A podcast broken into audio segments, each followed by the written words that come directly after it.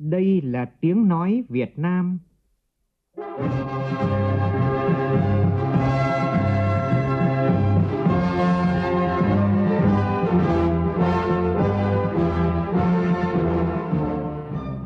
là tiếng nói Việt Nam, phát thanh từ Hà Nội, thủ đô nước Cộng hòa xã hội chủ nghĩa Việt Nam.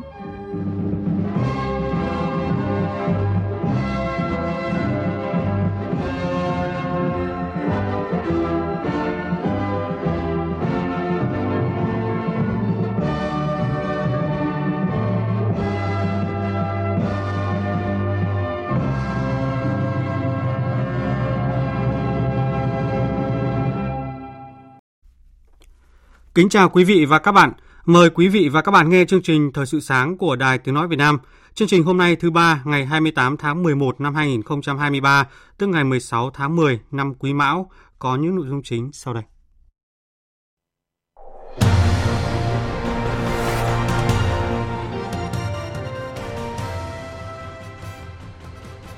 Từ ngày 29 tháng 11 đến ngày 3 tháng 12, Thủ tướng Phạm Minh Chính tham dự hội nghị lần thứ 28 các bên tham gia Công ước khung của Liên Hợp Quốc về biến đổi khí hậu, gọi tắt là COP28, tiến hành một số hoạt động song phương tại các tiểu vương quốc Ả Rập Thống Nhất và thăm chính thức Thổ Nhĩ Kỳ.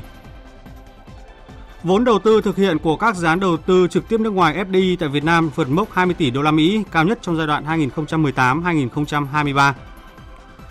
Qua hơn một năm hoạt động, Tổ công nghệ số cộng đồng tại Đà Nẵng đã mang lại hiệu quả tích cực, góp phần đưa thành phố sớm hoàn thành các mục tiêu của đề án chuyển đổi số. Trong phần tin thế giới, lệnh ngừng bắn ở Gaza được gia hạn thêm 2 ngày. Ba Lan giới thiệu chính phủ mới với hơn một nửa thành viên là phụ nữ.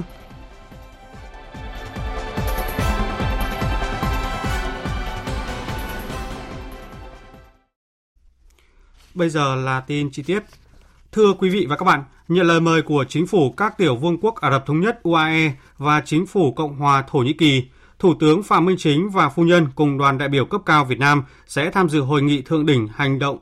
khí hậu thế giới trong khuôn khổ hội nghị lần thứ 28 các bên tham gia Công ước khung của Liên Hợp Quốc về biến đổi khí hậu gọi tắt là COP28, tiến hành một số hoạt động song phương tại các tiểu vương quốc Ả Rập Thống Nhất UAE và thăm chính thức Thổ Nhĩ Kỳ từ ngày 29 tháng 11 đến ngày 3 tháng 12 năm 2023. Nhân dịp chuyến công tác này của Thủ tướng, phóng viên Vũ Khuyên có bài củng cố tin cậy chính trị, nâng cao hiệu quả hợp tác giữa Việt Nam với các tiểu vương quốc Ả Rập Thống Nhất và Thổ Nhĩ Kỳ. Hoạt động đối ngoại của Thủ tướng Phạm Minh Chính tiếp tục khẳng định đường lối đối ngoại của Đại hội Đảng 13 về tiếp tục đẩy mạnh và nâng cao hiệu quả công tác đối ngoại và hội nhập quốc tế – Nghị quyết số 22 của Bộ Chính trị về hội nhập quốc tế và chỉ thị số 25 của Ban Bí thư về đẩy mạnh và nâng tầm đối ngoại đa phương nhằm góp phần bảo đảm môi trường quốc tế và khu vực hòa bình, ổn định, phục vụ mục tiêu phát triển và bảo vệ Tổ quốc. Hội nghị thượng đỉnh hành động khí hậu thế giới diễn ra trong khuôn khổ hội nghị COP28 là sự kiện đa phương quan trọng nhất trong năm về biến đổi khí hậu. Hội nghị dự kiến có hơn 70.000 đại biểu từ 197 quốc gia, EU, và hàng nghìn tổ chức phi chính phủ, doanh nghiệp, nhóm thanh niên và các bên liên quan khác tham dự. Đặc biệt là sự có mặt của hơn 100 nguyên thủ, thủ tướng chính phủ các nước và lãnh đạo các tổ chức quốc tế. Hội nghị diễn ra trong bối cảnh biến đổi khí hậu tác động ngày càng tiêu cực trên phạm vi toàn cầu, đòi hỏi các quốc gia khẩn trương hành động để có thể đạt được mục tiêu theo thỏa thuận Paris 2015 về giữ mức tăng nhiệt độ toàn cầu ở mức thấp hơn đáng kể so với ngưỡng 2 độ C và theo đuổi nỗ lực để hạn chế mức tăng nhiệt độ ở ngưỡng 1 độ rưỡi so với thời kỳ tiền công nghiệp. Năm 2023 là thời điểm kết thúc vòng đầu tiên đánh giá nỗ lực toàn cầu về việc thực hiện thỏa thuận Paris giai đoạn 2015-2023 Hội nghị thượng đỉnh sẽ là dịp quan trọng để lãnh đạo cấp cao các nước ra soát những tiến bộ đạt được và xác định các lĩnh vực ưu tiên lớn cho hành động ứng phó với biến đổi khí hậu trong thời gian tới. Việt Nam là một trong những nước chịu tác động nặng nề của biến đổi khí hậu. Đảng và nhà nước ta luôn đặt vấn đề ứng phó với biến đổi khí hậu là ưu tiên trong phát triển kinh tế xã hội. Việt Nam tích cực thực hiện các cam kết quốc tế về biến đổi khí hậu – đặc biệt là cam kết đạt mức phát thải ròng bằng không vào năm 2050 bằng nguồn lực trong nước và với sự hỗ trợ của quốc tế. Việt Nam là một trong 30 nước đầu tiên nộp bản đóng góp do quốc gia tự quyết định và là một trong ba quốc gia đang phát triển đầu tiên cùng với Indonesia và Nam Phi tham gia quan hệ đối tác về chuyển đổi năng lượng công bằng. Đồng thời đang khẩn trương hoàn tất và dự kiến sẽ công bố kế hoạch huy động nguồn lực về chuyển đổi năng lượng công bằng tại COP28. Thủ tướng Phạm Minh Chính tham dự hội nghị thượng đỉnh hành động khí hậu thế giới là dịp để Việt Nam thể hiện mạnh mẽ thông điệp trách nhiệm, chủ động, tích cực trong tham gia xử lý thách thức chung toàn cầu về biến đổi khí hậu, giúp cộng đồng quốc tế hiểu rõ chủ trương, quyết tâm và nỗ lực cũng như những khó khăn thách thức của Việt Nam trong ứng phó với biến đổi khí hậu. Về mối quan hệ giữa Việt Nam và Thổ Nhĩ Kỳ thời gian qua có thể khẳng định Việt Nam và Thổ Nhĩ Kỳ có quan hệ hữu nghị và hợp tác tốt đẹp trên nhiều lĩnh vực như chính trị, kinh tế, thương mại, giáo dục, văn hóa. Hai nước chia sẻ nhiều nét tương đồng về lịch sử, văn hóa và phát triển đất nước. Năm 2023, hai nước kỷ niệm 45 năm ngày thiết lập quan hệ ngoại giao, mùng 7 tháng 6 1978, mùng 7 tháng 6 2023. Về chính trị ngoại giao, hai bên duy trì trao đổi đoàn, tiếp xúc cấp cao. Thổ Nhĩ Kỳ coi Việt Nam là đối tác quan trọng hàng đầu tại ASEAN.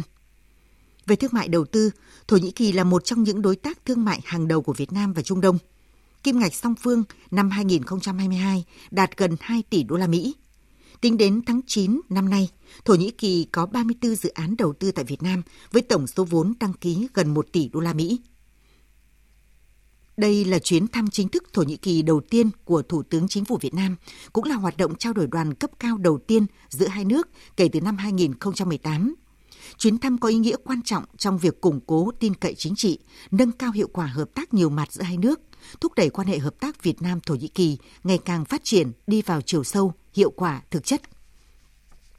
Quan hệ hợp tác giữa Việt Nam với các tiểu vương quốc Ả Rập thống nhất thời gian qua phát triển tốt đẹp, các tiểu vương quốc Ả Rập Thống Nhất coi Việt Nam là đối tác quan trọng tại khu vực châu Á-Thái Bình Dương, mong muốn tăng cường hợp tác với Việt Nam trên tất cả các lĩnh vực. Đặc biệt, năm 2023, kỷ niệm 30 năm thiết lập quan hệ ngoại giao giữa Việt Nam và các tiểu vương quốc Ả Rập Thống Nhất. Về chính trị ngoại giao, kể từ khi thiết lập quan hệ ngoại giao vào tháng 8 năm 1993, hai bên thường xuyên trao đổi đoàn các cấp, về kinh tế, các tiểu vương quốc Ả Rập Thống Nhất là đối tác thương mại đầu tư hàng đầu của Việt Nam tại khu vực Trung Đông, với kinh ngạch những năm gần đây luôn đạt sấp xỉ 5 tỷ đô la Mỹ. Riêng trong 10 tháng đầu năm nay, tổng kim ngạch thương mại hai chiều Việt Nam các tiểu vương quốc Ả Rập Thống Nhất ước đạt gần 4 tỷ đô la Mỹ, tăng 1,8% so với cùng kỳ năm ngoái. Hai nước đã khởi động đàm phán hiệp định đối tác kinh tế toàn diện và đang hướng tới hoàn tất đàm phán ký kết hiệp định chuyến công tác tham dự hội nghị thượng đỉnh hành động khí hậu thế giới trong khuôn khổ hội nghị COP28, tiến hành một số hoạt động song phương tại các tiểu vương quốc Ả Rập Thống Nhất và thăm chính thức Cộng hòa Thổ Nhĩ Kỳ lần này của Thủ tướng Phạm Minh Chính có ý nghĩa quan trọng, vừa khẳng định chủ trương nhất quán của Việt Nam về tăng trưởng xanh, ứng phó với biến đổi khí hậu, khẳng định vai trò vị thế của Việt Nam trong các khuôn khổ hợp tác ở khu vực và quốc tế – vừa củng cố tin cậy chính trị, nâng cao hiệu quả hợp tác giữa Việt Nam và các tiểu vương quốc Ả Rập Thống Nhất, Thổ Nhĩ Kỳ, phát đi thông điệp về cam kết mạnh mẽ và đóng góp trách nhiệm của một Việt Nam hòa hiếu, chân thành, tin cậy, sẵn sàng cùng các quốc gia khác tăng cường quan hệ hữu nghị, đối thoại và hợp tác cùng có lợi, xây dựng môi trường khu vực và quốc tế hòa bình, ổn định. Quý vị và các bạn vừa nghe bài viết củng cố tin cậy chính trị, nâng cao hiệu quả hợp tác giữa Việt Nam với các tiểu vương quốc Ả Rập Thống Nhất và Thổ Nhĩ Kỳ nhân dịp Thủ tướng Phạm Minh Chính và phu nhân cùng đoàn đại biểu cấp cao Việt Nam tham dự hội nghị thượng đỉnh hành động khí hậu thế giới trong khuôn khổ hội nghị lần thứ 28 các bên tham gia công ước khung của Liên hợp quốc về biến đổi khí hậu, tiến hành một số hoạt động song phương tại các tiểu vương quốc Ả Rập Thống Nhất và thăm chính thức Thổ Nhĩ Kỳ từ ngày 29 tháng 11 đến ngày 3 tháng 12. Chương trình Thời sự sáng tiếp tục với các tin đáng chú ý. Theo chương trình làm việc kỳ họp thứ 6 Quốc hội khóa 15, hôm nay Quốc hội sẽ biểu quyết thông qua nghị quyết thí điểm một số cơ chế chính sách đặc thù về đầu tư xây dựng công trình giao thông đường bộ, luật lực lượng tham gia bảo vệ an ninh trật tự ở cơ sở. Sau đó Quốc hội thảo luận tại hội trường về luật công nghiệp quốc phòng, an ninh và động viên công nghiệp, biểu quyết thông qua luật kinh doanh bất động sản sửa đổi và thảo luận ở hội trường về dự án luật sửa đổi bổ sung một số điều của luật đấu giá tài sản. Thưa quý vị và các bạn, hiện tại là nguyên khí quốc gia, Đảng và Nhà nước ta đã chú trọng việc phát hiện, thu hút, trọng dụng nhân tài. Nghị quyết đại hội 13 của Đảng về định hướng phát triển đất nước giai đoạn 2021-2030 cũng nhấn mạnh đến việc thu hút và trọng dụng nhân tài. Tuy nhiên, câu chuyện thu hút và giữ chân nhân tài vẫn là chăn trở được nhiều đại biểu Quốc hội quan tâm. Bên hành lang Quốc hội thảo luận dự án luật thủ đô sửa đổi vào hôm qua, các đại biểu cho rằng để thu hút và giữ chân nhân tài là vấn đề không mới, cần có bước đột phá, tạo điều kiện để người tài phát triển và công hiến.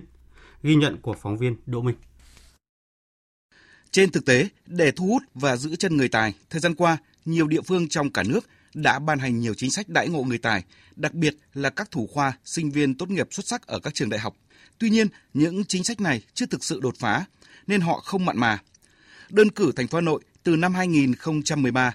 khi nghị quyết 14 về trọng dụng nhân tài của Hội đồng Nhân dân thành phố được ban hành, đến năm 2022, Hà Nội chỉ thu hút được 55 nhân tài là thủ khoa các trường đại học. Còn tại thành phố Hồ Chí Minh, địa phương có rất nhiều chính sách thu hút nhân tài thì giai đoạn 2018-2022 chỉ thu hút được 5 nhân tài. Đại biểu Trương Xuân Cử, đoàn thành phố Hà Nội nhìn nhận, trong thời điểm không ít cán bộ công chức viên chức rời bỏ khu vực công thì việc triển khai có hiệu quả các chính sách thu hút trọng dụng nhân tài càng cấp bách hơn. Để thu hút và giữ chân người tài không chỉ bởi chế độ đãi ngộ vượt trội mà cần chú trọng vào cơ chế trọng dụng. Trọng dụng thì nên tập trung vào gì? Trọng dụng thì nó có nhiều cái cơ chế chính sách về tiền lương, về đề bạt bổ nhiệm, về đào tạo bồi dưỡng. Tất cả những cái đấy cần phải tính ra để cụ thể hóa nó không riêng gì Hà Nội mà của cả đất nước mình thì cần phải được tính toán, xem xét. Bởi vì là à, vấn đề là không mới nhưng ở mỗi một thời kỳ à, rồi nó cũng khác nhau để trên tất cả các lĩnh vực đưa ra các tiêu chí, các tiêu chuẩn để chúng ta thu hút đúng người với bố trí rồi sử dụng mới có cái bước đột phá mới hiệu quả. Đại biểu Nguyễn Công Long, đoàn Đồng Nai cho rằng cái quan trọng nhất là cái sử dụng bố trí sắp xếp thế nào cho nó hợp lý. Kinh nghiệm cho thấy là rất nhiều sinh viên giỏi, những người được đào tạo tốt ở trong và ngoài nước nhưng mà khi về chúng ta sử dụng không hiệu quả cuối cùng cũng không phát huy được. Từng cơ quan những người có trách nhiệm trong hệ thống là chúng ta sử dụng sắp xếp bố trí như thế nào làm sao khơi gợi thúc đẩy những, những cái con người mà nó đã có tố chất đã có những cái tích lũy nhất định để phát huy hết cái tố chất cũng như là cái kinh nghiệm cũng như cái kiến thức của họ. Số liệu từ Bộ Kế hoạch và Đầu tư cho thấy trong 11 tháng qua, vốn đầu tư thực hiện của các dự án đầu tư trực tiếp nước ngoài FDI tại Việt Nam đạt 20 tỷ 250 triệu đô la Mỹ, cao nhất trong giai đoạn 2018-2023. Theo báo cáo về tình hình thu hút vốn đầu tư trực tiếp nước ngoài FDI, tính đến 20 tháng 11, tổng vốn đăng ký cấp mới, điều chỉnh và góp vốn mua cổ phần, mua phần vốn góp của nhà đầu tư nước ngoài đạt gần 29 tỷ đô la Mỹ, tăng gần 15% so với cùng kỳ tăng nhẹ 0,1 điểm phần trăm so với 10 tháng. Trong đó có hơn 2.800 dự án mới được cấp giấy chứng nhận đăng ký đầu tư, tăng hơn 58% so với cùng kỳ, với tổng vốn đăng ký đạt hơn 16 tỷ đô la Mỹ, tăng hơn 42% so với cùng kỳ năm ngoái. Trong số 5 địa phương thu hút FDI cao nhất cả nước, ngoài Quảng Ninh vẫn giữ được thứ hạng cao nhất, thì thứ hạng của 4 địa phương còn lại gồm Thành phố Hồ Chí Minh, Hà Nội, Hải Phòng, và Bắc Giang có sự thay đổi so với tháng trước, trong đó thành phố Hồ Chí Minh xếp thứ hai. Tiếp theo lần lượt là Hải Phòng, Bắc Giang và Hà Nội. Là địa phương đứng đầu cả nước về thu hút vốn đầu tư trực tiếp nước ngoài FDI, nhưng Quảng Ninh vẫn còn nhiều dư địa để tiếp tục thu hút đầu tư trong thời gian tới. Ghi nhận của phóng viên Trường Giang thường trú tại khu vực Đông Bắc. Ưu thế của Quảng Ninh được các nhà đầu tư đánh giá cao là hệ thống hạ tầng giao thông hiện đại, đồng bộ, trong đó có đường cao tốc kết nối với Hà Nội, Hải Phòng, sân bay quốc tế Vân Đồn, sở hữu cửa khẩu quốc tế là cầu nối giữa Đông Bắc Á và Đông Nam Á. Đặc biệt, các vị trí quán quân về cải cách hành chính qua nhiều năm cũng tạo cho tỉnh có lợi thế so sánh khác biệt đối với các địa phương khác. Quảng Ninh gây chú ý nhờ tích cực nâng cao hiệu quả trong công tác đầu tư nước ngoài, nhất là từ Nhật Bản. Tỉnh thành lập bộ phận hỗ trợ doanh nghiệp Nhật Bản The Pendex trực thuộc Ban xúc tiến và hỗ trợ đầu tư IPA hợp tác tốt với Zecho, JICA, Japan Foundation. Từ năm 2013 đến nay, đã có khoảng 50 đoàn các nhà đầu tư Nhật Bản tới Quảng Ninh tìm hiểu, bao gồm các tên tuổi lớn Mitsubishi, Sojitz, Sumitomo. Ông Mizuta Kasunori, giám đốc công ty trách nhiệm hữu hạn Yazaki Hải Phòng cho biết. Việc quyết định mở nhà máy ở khu công nghiệp Đông Ai là do Quảng Ninh đang sở hữu rất nhiều yếu tố thuận lợi, như có nhiều chính sách ưu đãi về thuế, nằm gần nhà máy chính của chúng tôi ở thành phố Hải Phòng, chi phí lao động và chất lượng nguồn nhân lực ưu thế hơn so với các địa phương lân cận. Chất lượng hạ tầng giao thông đồng bộ và liên tục được cải thiện. Cùng với việc cam kết đồng hành, Quảng Ninh đã và đang nâng cao hiệu quả cung cấp dịch vụ công và các điều kiện về đầu tư, kinh doanh, thương mại, du lịch, kỳ vọng tiếp tục đón sóng đầu tư từ Nhật Bản mạnh mẽ hơn.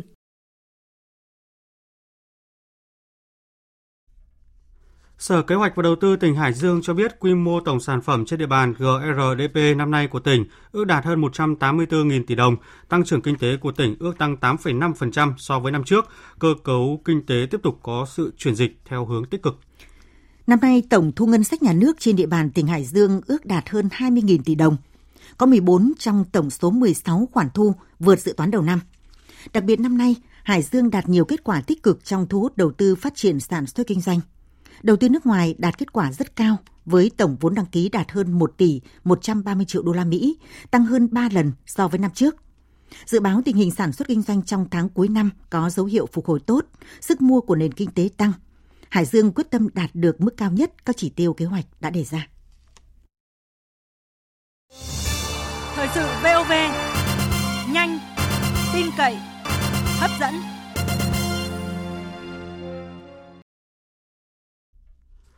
Tối qua tại Hà Nội, Hội Liên hiệp Phụ nữ Việt Nam tổ chức lễ trao giải thưởng Phụ nữ Việt Nam năm 2022 và 2023. Tại chương trình, Hội Liên hiệp Phụ nữ Việt Nam trao giải thưởng Phụ nữ Việt Nam của năm 2022 và 2023 cho 7 tập thể và 19 cá nhân tiêu biểu xuất sắc trên nhiều lĩnh vực. Ủy viên Bộ Chính trị, trưởng Ban Kinh tế Trung ương Trần Tuấn Anh tới dự.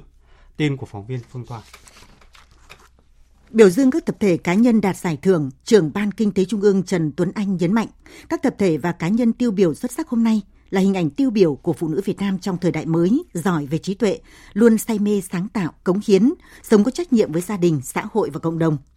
Thành công của các chị chính là nguồn cổ vũ, truyền cảm hứng, động lực cho cộng đồng, xã hội, hướng đến những điều cao cả, những khát vọng tốt đẹp của cuộc sống. Nhận giải thưởng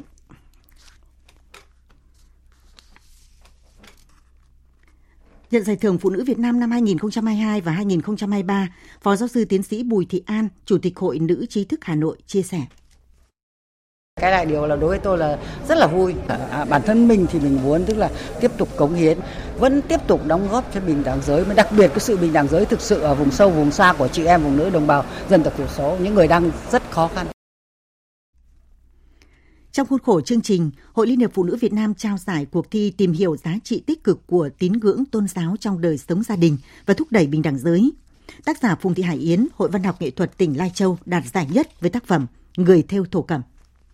Trong hai ngày hôm nay và ngày mai, đoàn đại biểu cấp cao chính hiệp toàn quốc Trung Quốc do ông Vương Dũng, Phó Chủ tịch chính hiệp toàn Trung Quốc làm trưởng đoàn sẽ tham dự các hoạt động diễn ra tại Quảng Ninh trong chương trình giao lưu hữu nghị giữa Ủy ban Trung ương Mặt trận Tổ quốc Việt Nam với chính hiệp toàn quốc Trung Quốc lần thứ hai. Chương trình sẽ diễn ra đến hết ngày 30 tháng 11 với các hoạt động tại thủ đô Hà Nội. Sáng nay, Bộ Lao động Thương binh và Xã hội tổ chức hội thảo thông tin chính sách về lao động, việc làm và an sinh xã hội. Dự kiến hội thảo có sự tham dự của đại diện các đại sứ quán, các tổ chức quốc tế, các hiệp hội doanh nghiệp và phòng thương mại các nước tại Việt Nam, các doanh nghiệp có vốn đầu tư trực tiếp nước ngoài FDI. Thưa quý vị và các bạn, qua hơn một năm hoạt động, tổ công tác công nghệ số cộng đồng tại thành phố Đà Nẵng đã mang lại hiệu quả tích cực. Đây được xem là cánh tay nối dài của ban chỉ đạo chuyển đổi số thành phố đến cơ sở, giúp người dân dễ dàng tiếp cận công nghệ thông tin, góp phần thực hiện hiệu quả đề án chuyển đổi số trên địa bàn thành phố Đà Nẵng. Phóng viên Vinh Thông thường trú tại miền Trung thông tin. Tại thành phố Đà Nẵng, tổ công nghệ số cộng đồng được Ủy ban nhân dân cấp phường quyết định thành lập. Trước đây mọi thủ tục hành chính, người dân đều trực tiếp đến bộ phận một cửa cấp xã phường để thực hiện. Hơn một năm nay, từ khi mô hình tổ công nghệ số cộng đồng ra đời, tại các khu dân cư, các tổ dân phố, người dân đỡ lúng túng hơn. Thành viên của tổ công nghệ số cộng đồng đến tận nhà hướng dẫn người dân tiếp cận các tiện ích từ công nghệ số, chuyển đổi số, thực hiện thủ tục hành chính, phổ biến những thông tin chỉ đạo các cấp đến với người dân thông qua các nhóm Zalo nhanh chóng kịp thời. Anh Phan Trần Hải Giang, bí thư đoàn phường An Khê, quận Thanh Khê cho rằng tổ này hoạt động rất hiệu quả đa số người dân đều đã có tài khoản công dân trực tuyến và chủ động hơn trong cái việc là là sử dụng công nghệ trong các công việc thường xuyên như bình thường thì chúng ta làm thủ công tuy nhiên bây giờ chúng ta đã chuyển qua là dùng công nghệ cũng như công nghệ số à, để nhằm mà phát triển kinh tế số xã hội số Thực tế cho thấy mô hình tổ công nghệ số cộng đồng được xem là cánh tay nối dài của chính quyền địa phương. Qua các ứng dụng trên điện thoại, nhiều ý kiến kiến nghị của người dân kịp thời chuyển đến các cơ quan đơn vị thành phố có hướng xử lý nhanh gọn. Năm 2023, Ủy ban quốc gia về chuyển đổi số chọn thành phố Đà Nẵng triển khai mô hình thành phố chuyển đổi số điển hình. Theo đó, thành phố thực hiện chuyển đổi số tổng thể toàn diện trên cả ba trụ cột là chính quyền số, kinh tế số và xã hội số ở tất cả các quận, huyện, phường, xã trên địa bàn. Ông Hồ Kỳ Minh, Phó Chủ tịch Ủy ban nhân dân thành phố Đà Nẵng cho rằng, để thực hiện đạt được các mục tiêu đề ra của đề án chuyển đổi số, tổ công nghệ số cộng đồng đóng vai trò hết sức quan trọng. Ủy ban nhân thành phố sẽ chỉ đạo Sở Thông tin Truyền thông tiếp tục khảo sát, nghiên cứu các vấn đề liên quan đến mô hình hoạt động của tổ công nghệ số cộng đồng để xây dựng các chính sách hỗ trợ và sẽ sớm trình của đồng thành phố thông qua ban hành trong thời gian gần nhất.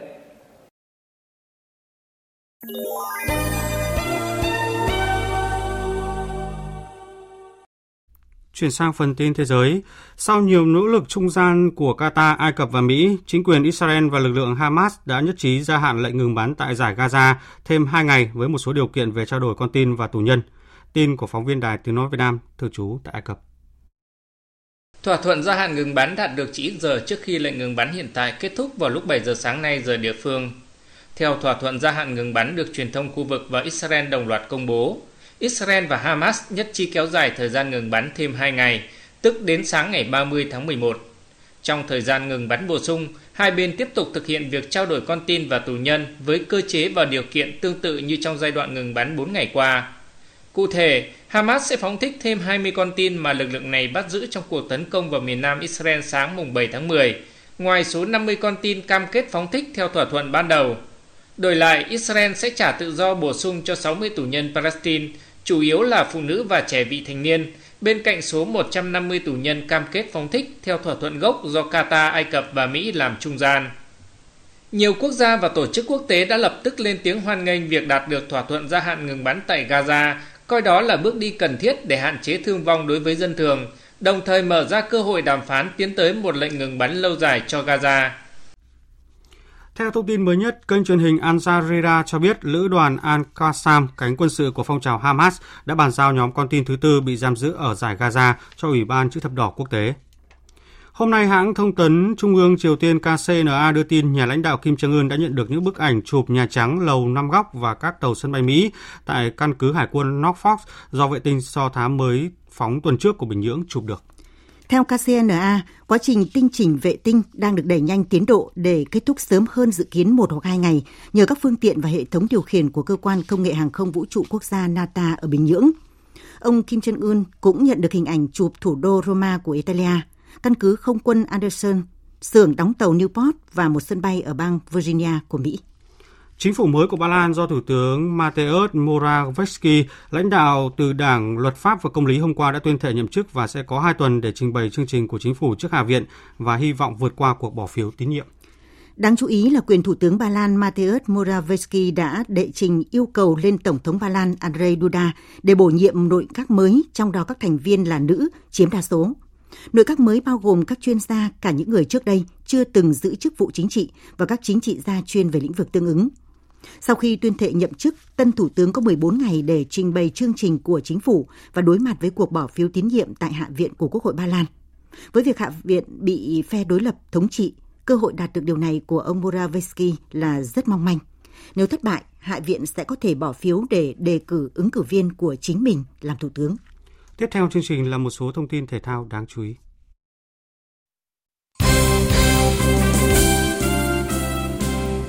Tối qua tại giải vô địch bi sắt thế giới, đội tuyển bi sắt Việt Nam đã đánh bại đội Thái Lan với tỷ số 13-12 trong trận chung kết đầy kịch tính, giành chức vô địch thế giới ở nội dung bộ ba nữ. Bốn tuyển thủ đại diện đội tuyển Việt Nam tranh tài ở nội dung ba, bộ ba nữ gồm hai vận động viên Trịnh Thị Kim Thanh và Trần Thị Diễm Trang thuộc tỉnh Bình Dương và hai vận động viên Thạch Thị Ánh Lan, Kim Thị Thu Thảo thuộc tỉnh Trà Vinh đã mang về chức vô địch thế giới đầu tiên cho bi sắt Việt Nam. 19 giờ 15 phút hôm nay trên sân vận động thứ nhất, câu lạc bộ Thành phố Hồ Chí Minh sẽ tiếp đón câu lạc bộ Bình Dương ở trận đấu muộn để xác định đội cuối cùng vào vòng 1/8 Cúp Quốc gia 2023-2024. Trước đó các cặp đấu đã được xác định, đáng chú ý là câu lạc bộ Thể Câu Viettel sẽ chạm trán với câu lạc bộ Công an Hà Nội tại vòng 1/8. Đây được coi là trận đấu đáng chú ý nhất bởi hai đội bóng này đều thuộc nhóm có cầu thủ chất lượng hàng đầu của Việt Nam. Dự báo thời tiết Bắc Bộ và khu vực Hà Nội có mây, ngày nắng, đêm không mưa, sáng sớm có nơi có sương mù, gió đông bắc cấp 2, cấp 3, sáng và đêm trời rét. Nhiệt độ từ 17 đến 29 độ. Khu vực từ Thanh Hóa đến Thừa Thiên Huế, phía Bắc có mây, có mưa vài nơi, trưa chiều trời nắng, phía Nam nhiều mây, có mưa vài nơi, gió Bắc đến Tây Bắc cấp 2, cấp 3, sáng và đêm trời lạnh, nhiệt độ từ 19 đến 28 độ. Khu vực từ Đà Nẵng đến Bình Thuận có mây, có mưa rào vài nơi, riêng phía Bắc nhiều mây, chiều tối và đêm có mưa rào, mưa rải rác, gió Đông Bắc cấp 2, cấp 3. Trong mưa rông có khả năng xảy ra lốc, xét và gió giật mạnh. Nhiệt độ từ 21 đến 29 độ, phía Nam từ 23 đến 32 độ.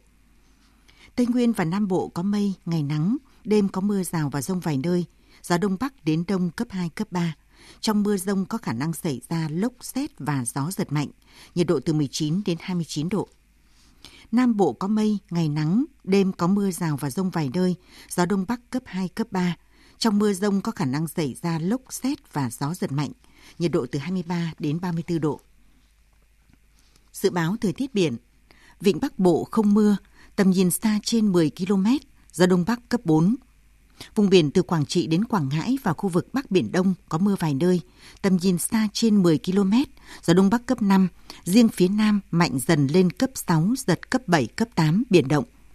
Vùng biển từ Bình Định đến Ninh Thuận, vùng biển từ Bình Thuận đến Cà Mau, Vùng biển từ Cà Mau đến Kiên Giang có mưa rào và rông rải rác. Trong mưa rông có khả năng xảy ra lốc xoáy và gió giật mạnh. Tầm nhìn xa trên 10 km, giảm xuống từ 4 đến 10 km trong mưa. Gió Đông Bắc cấp 5, mạnh dần lên cấp 6, giật cấp 7, cấp 8, biển động. Khu vực giữa và Nam Biển Đông, khu vực quần đảo Hoàng Sa thuộc thành phố Đà Nẵng, khu vực quần đảo Trường Sa thuộc tỉnh Khánh Hòa có mưa rào và có nơi có rông. Riêng vùng biển phía Nam có mưa rào và rông rải rác. Trong mưa rông có khả năng xảy ra lốc xoáy và gió giật mạnh. Tầm nhìn xa trên 10 km, giảm xuống từ 4 đến 10 km trong mưa, gió Đông Bắc cấp 5, riêng vùng biển phía Bắc cấp 6, giật cấp 7, cấp 8, biển động. Vịnh Thái Lan có mưa rào và rông rải rác. Trong mưa rông có khả năng xảy ra lốc xoáy và gió giật mạnh cấp 7, cấp 8. Tầm nhìn xa trên 10 km, giảm xuống từ 4 đến 10 km trong mưa, gió Đông Bắc đến Đông cấp 4, cấp 5. Trước khi kết thúc chương trình Thời sự sáng nay, chúng tôi tóm lược một số tin chính vừa phát.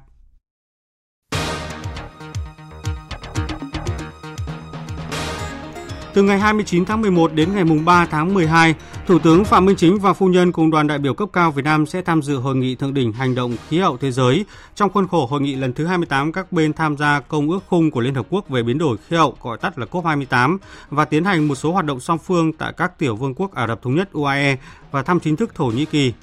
Chuyến công tác lần này của Thủ tướng Phạm Minh Chính có ý nghĩa quan trọng, khẳng định chủ trương nhất quán của Việt Nam về tăng trưởng xanh, ứng phó với biến đổi khí hậu, củng cố tin cậy chính trị, nâng cao hiệu quả hợp tác giữa Việt Nam với các tiểu vương quốc Ả Rập Thống Nhất và Thổ Nhĩ Kỳ. Sáng nay, Quốc hội biểu quyết thông qua luật kinh doanh bất động sản sửa đổi, thảo luận ở hội trường về dự án luật sửa đổi bổ sung một số điều của luật đấu giá tài sản.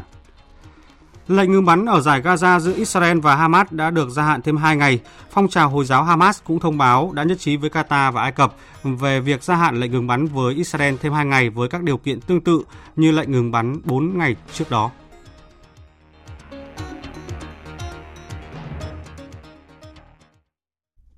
Đến đây chúng tôi kết thúc chương trình Thời sự sáng của Đài Tiếng Nói Việt Nam. Chương trình do các biên tập viên Duy Quyền Ngọc Trinh thực hiện cùng sự tham gia của phát thanh viên Minh Nguyệt, kỹ thuật viên Mai Hoa, chịu trách nhiệm nội dung Nguyễn Vũ Duy.